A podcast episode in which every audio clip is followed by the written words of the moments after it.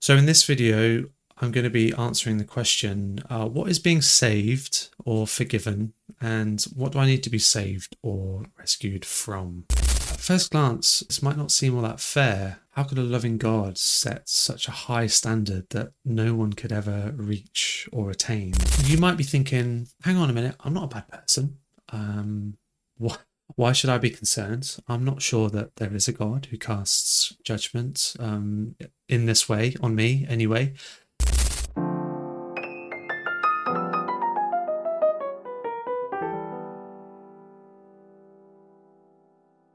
Hello, I'm Jordan, and welcome to More Like Christ.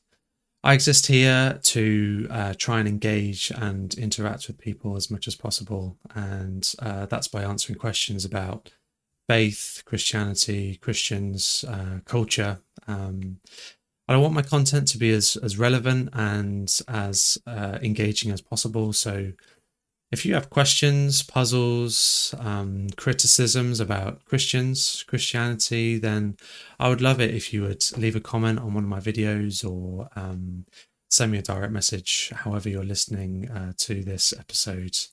Uh, you can also go to my website, morelikechrist.co.uk, and uh, you can submit a questions form on there. That can be totally anonymous. So if you if you don't want to know, if you don't want me to know or anyone else to know that you've asked that question, then feel free. You can go and do that. Um, so a little while ago, I received a question, and the question was, "Can I be sure that I'm 100% forgiven?" Um, and this is a great question, uh, but I felt like I needed to take a bit of a step back, uh, backwards, and I needed to explain the context behind the question uh, as I think that it is, um, and namely, what do I need to be forgiven for? Um, so before we get to can I be 100% forgiven, we need to start with what, what can I be forgiven for? So in this video, I'm going to be answering the question uh, what is being saved or forgiven, and what do I need to be saved or rescued from? And I'm going to be following up with a part two, um, which is if I am saved, can I be unsaved? Can I be 100% forgiven?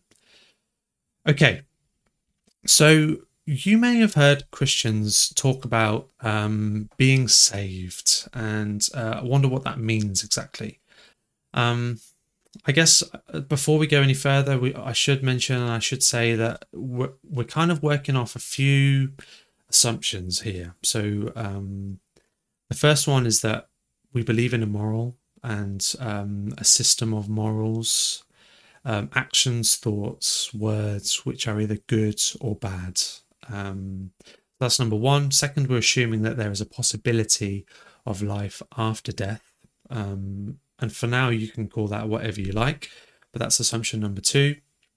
And finally, because of those two, there is a standard that needs to be met um, that you need to attain so that after you die, you end up going to the good place, if there is such thing as a good and a bad place, which I think that there is. So um, I may have saved you a bit of time there. Um, if you're an atheist and don't believe in life after death, um, we need to have a different conversation about what's the point in all of this. What's the point in life? Um, if we're just random accidents, there's no value in anything. Um, why aspire to be good? That would be my question for you. If that's if that's where you are. Um, if there's no good and bad, if there's no life after death, if there's no meaning, we're all just matter, then uh, why try? um, and so there are two groups of people that I'm really looking to speak to in this episode. Um, and the first is that if you think that there could be more after death, but perhaps not really sure what that might look like, uh, or if you're interested to know um, more about this, where you might go, how to end up in the good place rather than the bad one, um, then um, this is for you. Uh, and the second group is uh, for Christians, uh, for the Christian who's searching for some deeper foundation um, on sin, salvation, help with general witness for the gospel. Uh, so if, if you fall in either of these uh, cases, uh, and even if you don't, and you're just interested in a different perspective, then Come with me. Uh, we'll dive right in. So, what is this being saved? Well, saved is, is just language, really, that Christians use to describe someone who's been um, forgiven and brought back to God.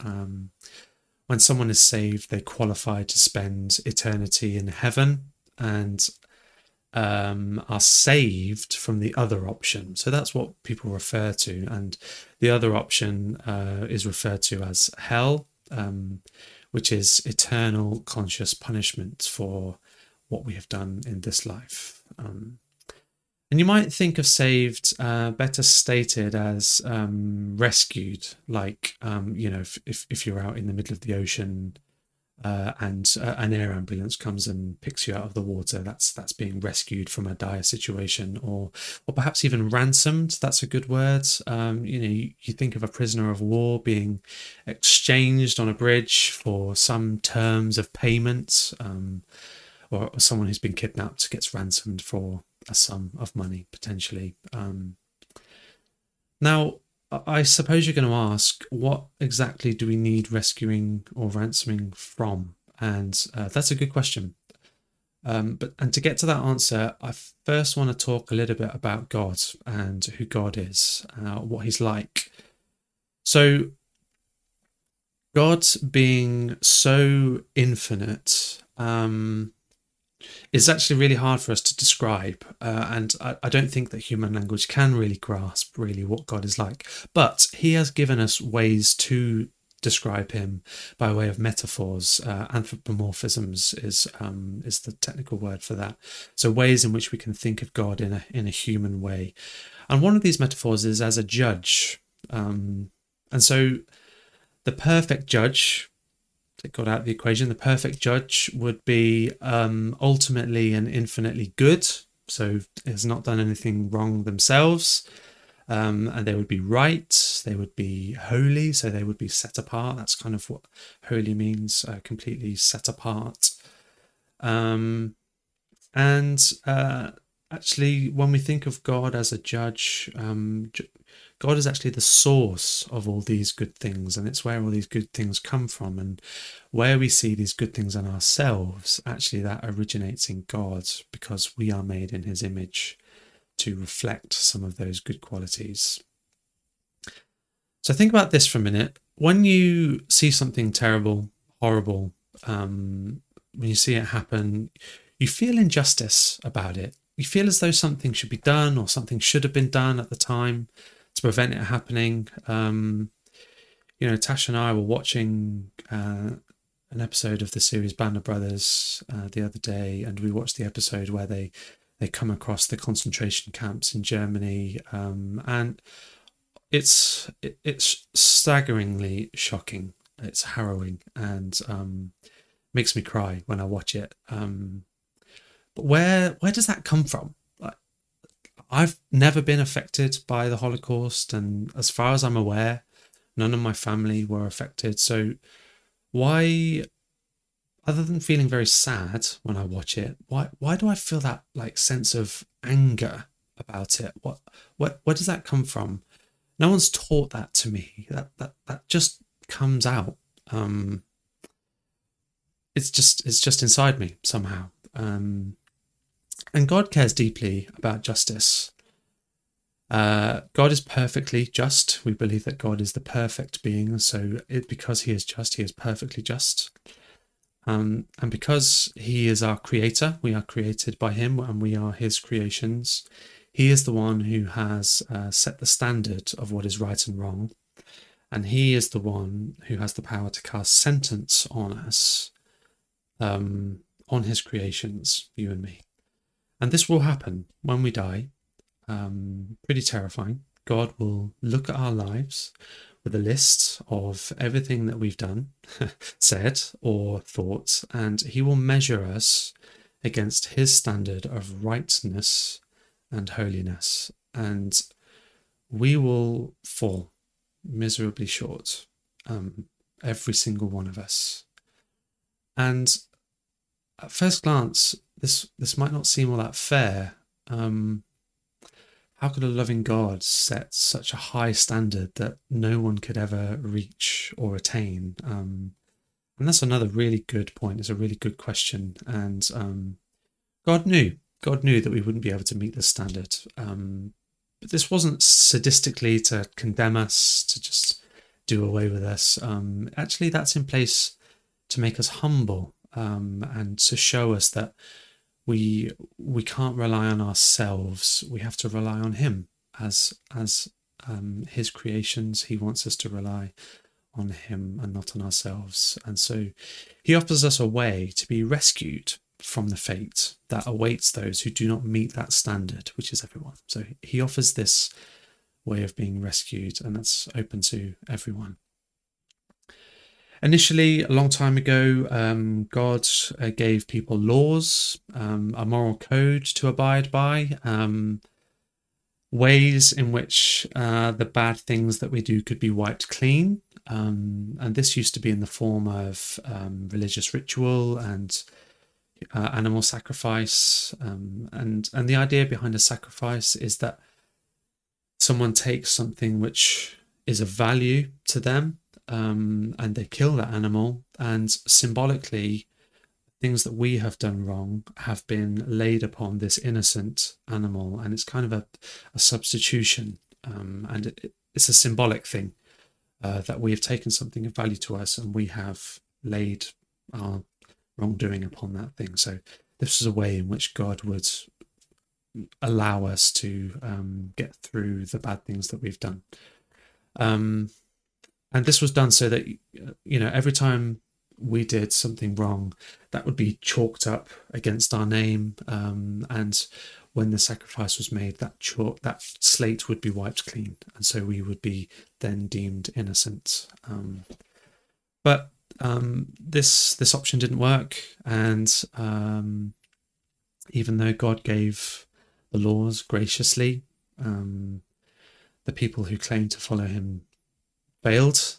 they didn't keep the law, uh, and actually they started making laws for themselves. Uh, they thought that they had a better idea of what was um, of what was right and wrong. So um, let's go back to where we took a little detour from. Uh, why do we need rescuing or ransoming, uh, and what do we need rescuing from? And the answer to that question is the judgment of the judge, God, who who will eventually find us all guilty. So, okay, you might be thinking, well, hang on a minute, I'm I'm not a bad person. Um, why why should I be concerned? I'm not sure that there is a God who casts judgment um, in this way on me, anyway. Um, and I would say the first thing you need to ask yourself, if that's if that's what you think, is uh, where does your measure of good and bad come from? Um, what do you mean by a bad person? Um, and I would argue that you can't really get an idea of bad unless you have an idea of good. Um, you need good to assess what is not good, what is bad. And there's a very famous theologian called Augustine who said that bad is just good gone wrong. It's um, something good that's been corrupted. Uh, an analogy could be that like, how do you know that a line is crooked unless you know what a straight line looks like? Um, so where does this straight line of the moral standard come from? Uh, one answer to this could be that society sets that, and I think there would be many people who hold this uh, hold this view uh, that society dictates what's good and bad behavior. Um, but have you ever noticed that what is acceptable now uh, was perhaps not acceptable before? Um, and if you go back 20 years, there are things that are acceptable now that weren't acceptable then, and things that were acceptable then that are not now. And that's a that's only 20 years difference. Um, and the changeability in society doesn't really do that well for defining a standard of good because it's always changing uh, and it's subject to popular opinion at the time. Um, you know, if, if you took someone, let's go a bit further back, if you took someone in 1723 and you judged them against the standards in 2023, there is a good chance that they would be doing stuff which would be not good now. And actually, if you take us back now, uh, 300 years and they would probably judge you to be wrong in the same way. Um, but can we be blamed? If you were to apply that standard to now or our standard to then, could they be blamed because we're in a different context? Um, no, probably not, because they were acting in accordance with what was good then. Um, and it's different now. But if you try and look at that over a longer period of time, a longer span, like, is it fair to judge people according to those different standards? Um, and is that level of good, it's, it's changeable. And so it doesn't seem just to me.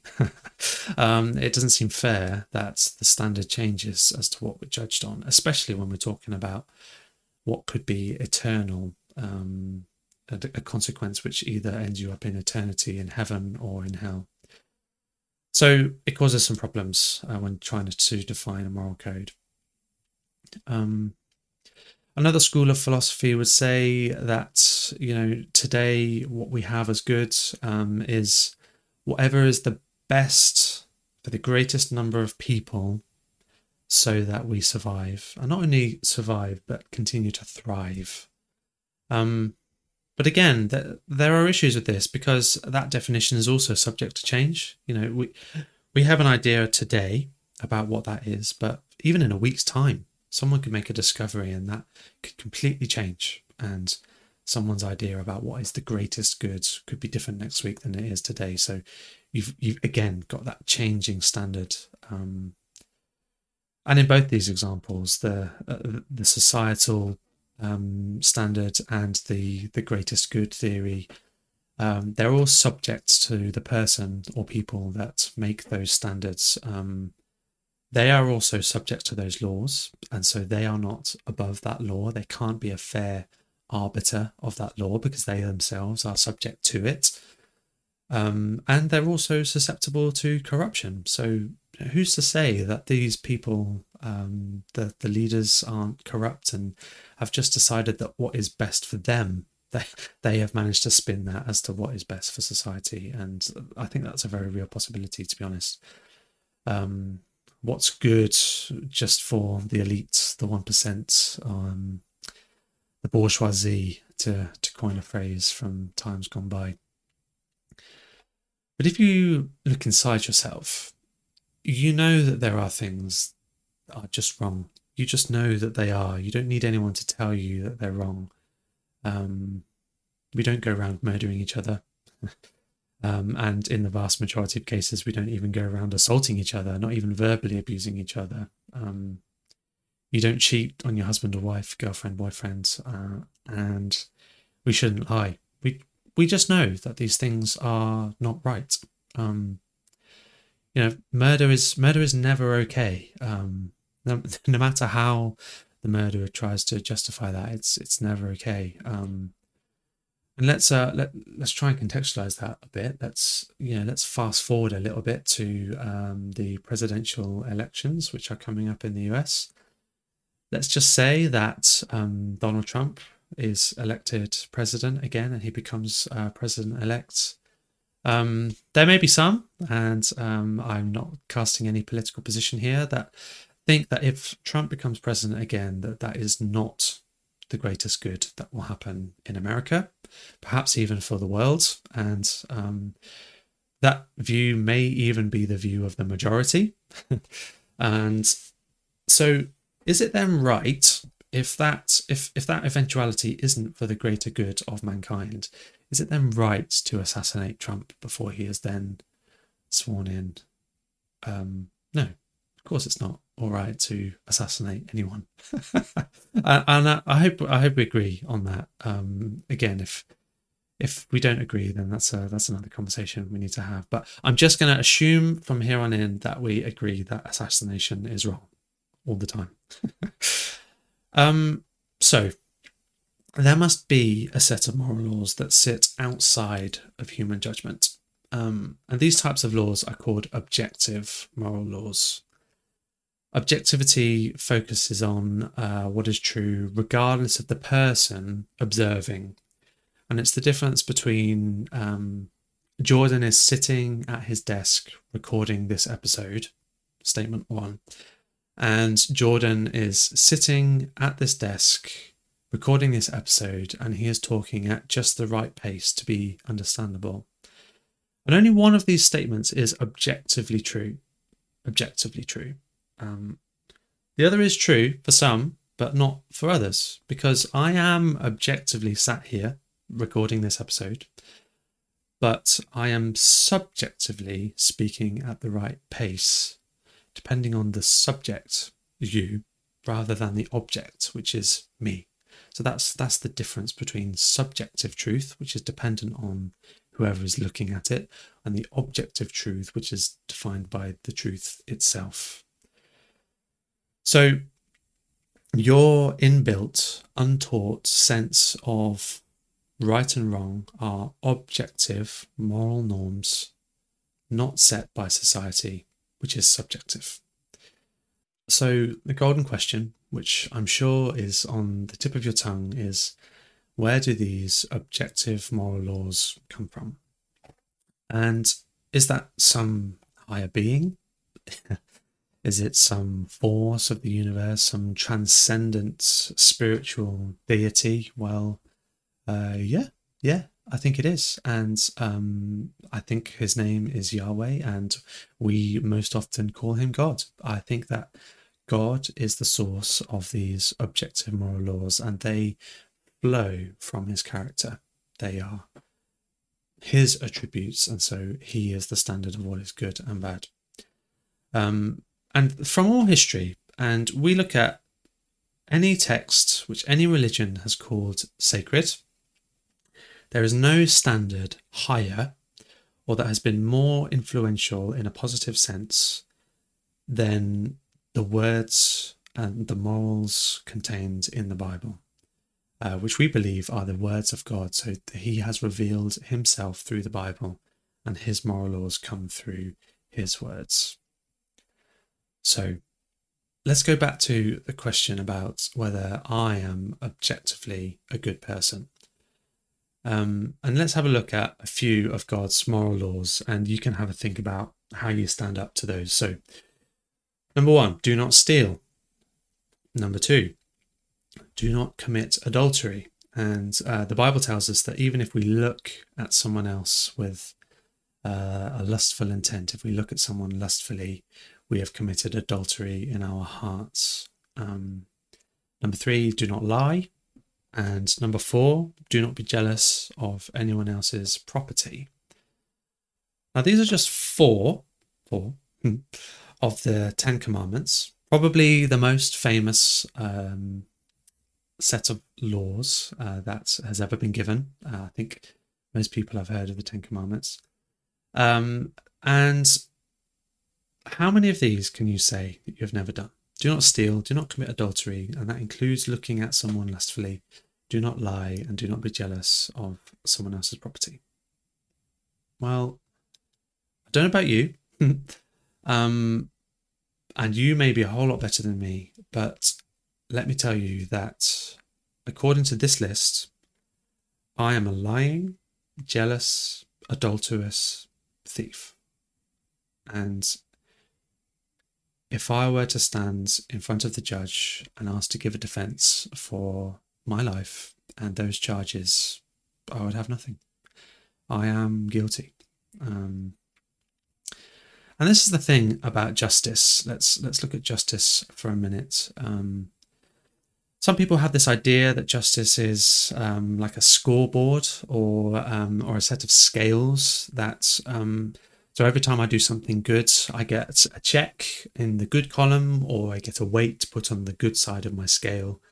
And every, th- every time I do something bad, I get a check on the bad side or I get a weight in my bad side of the scales. Um, so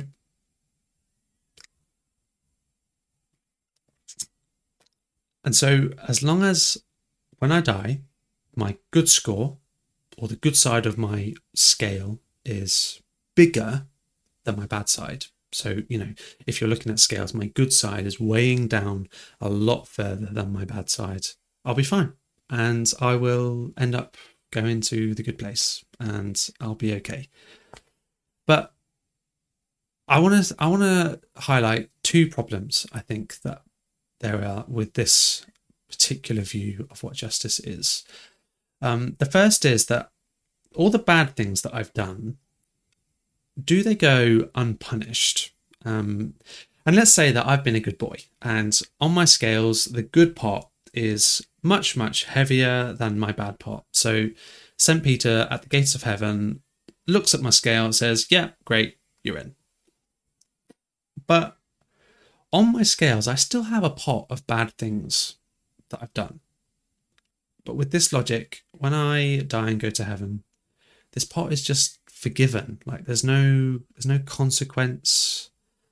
There's it's just shrugged off. It's kind of just disregarded. And all of these bad things that I've done are just yeah, disregarded. Um and I don't know whether this is truly actual justice. Um and what about if I'd reached my 70s, let's say, and I'd been a proper wrong my whole life, and then had some epiphany where I've realized just how evil I've been, my whole life, the people I've hurt, and then a true and genuine remorse sets into me.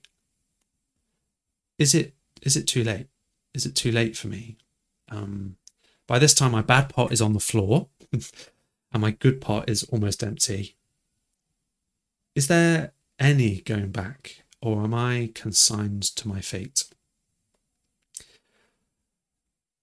And how can I know, you know, what if this has happened earlier in my life? Let's say, um, let's say I was in my 50s or in my 60s, and I'd spent several decades actually trying to make amends and doing good things to kind of counteract the bad things that I've done. Um, but let's say that I don't quite make it, I don't quite balance it off. And so, are all those good things that I've done, is it all for nothing?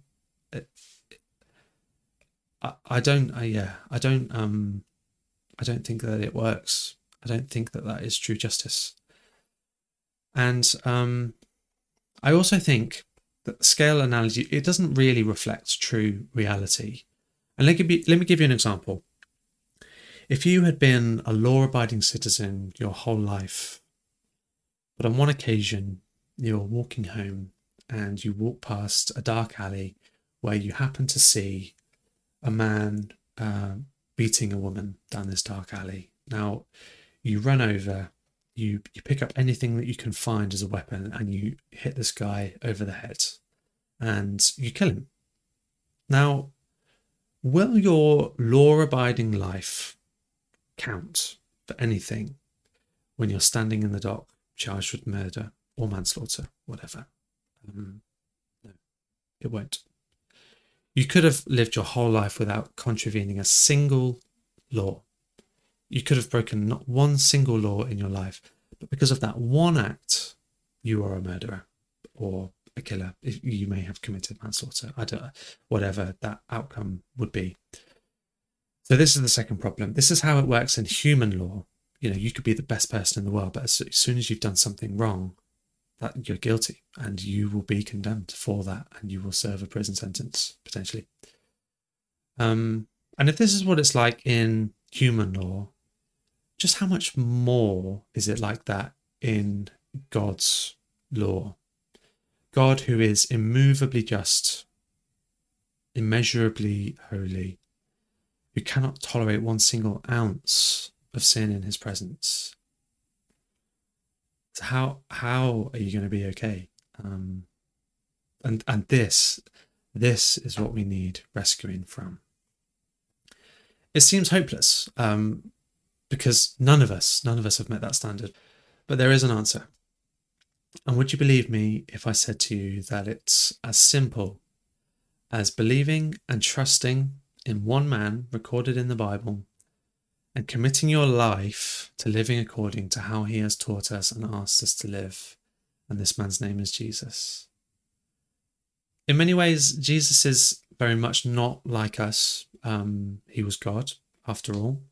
But in many ways, he was just like us. He was a man. Um, and so he was a human being, just like you and me. Um, but he was blameless, completely faultless in every way the only human to have ever lived who did not deserve eternal punishment and who had never broken God's moral set of laws. And yet he died willingly in our place so that he could give us the opportunity not to. So Jesus took your bad pot and he carried it away, and, and all those things worthy of punishment, he took it on himself and he took the punishment by being tortured and he was killed in the most painful and degrading way imaginable. And we don't know exactly how this works, but he has promised us that he has taken our sin and he has dealt with it once and for all. So that sin, you know, when I said earlier about that sin which goes unpunished, he has taken that and he has borne the punishment deserving of all of that, of everyone, everyone. You have the opportunity for that to be you, your bad stuff. Jesus will bear that for you. And Jesus is the judge. He holds your account, he, and he has a record of every bad word, action, or thought, and the debt that you owe that you could not pay back, even if you had a thousand lifetimes. And he says, if you're willing to give up everything and come and live for me, I will wipe out your debt. It won't disappear. I will pay your debt for you. There's nothing, nothing so bad that the power and the scale of my sacrifice for you cannot ransom. And you can go absolutely and totally free. And that is the promise. And that is for you if you want that today. And this has been made possible because Jesus was not just a man, he was also God. He can stand in the dock as a man and sit in the seat of judgment like the judge. Jesus is the only one who can satisfy the requirements. Um, you know, I mentioned earlier the, the, the animal sacrifice. The idea of that was you took a lamb that was spotless, there was nothing wrong with it, no blemish. You killed the lamb, and your sin was transferred to the spotless lamb.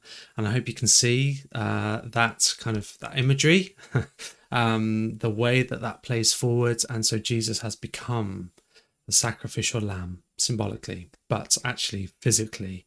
So that, that's why we don't sacrifice animals anymore because Jesus has done that work. Nothing more needs to be done. He has done it perfectly.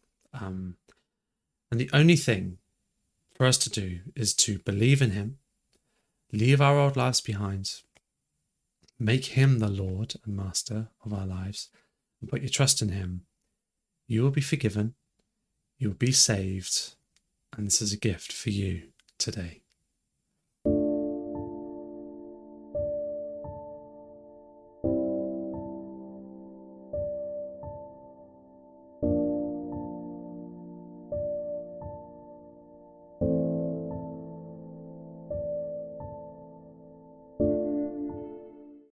As I said at the beginning, I'm going to be making a follow-up video to this, um, all about if I've if I've been saved, if I've been forgiven, but I'm I'm still doing bad stuff. I, I still mess up from time to time. Uh, can I can I lose my forgiveness? Can I be unsaved? And that's what I want to talk about next time.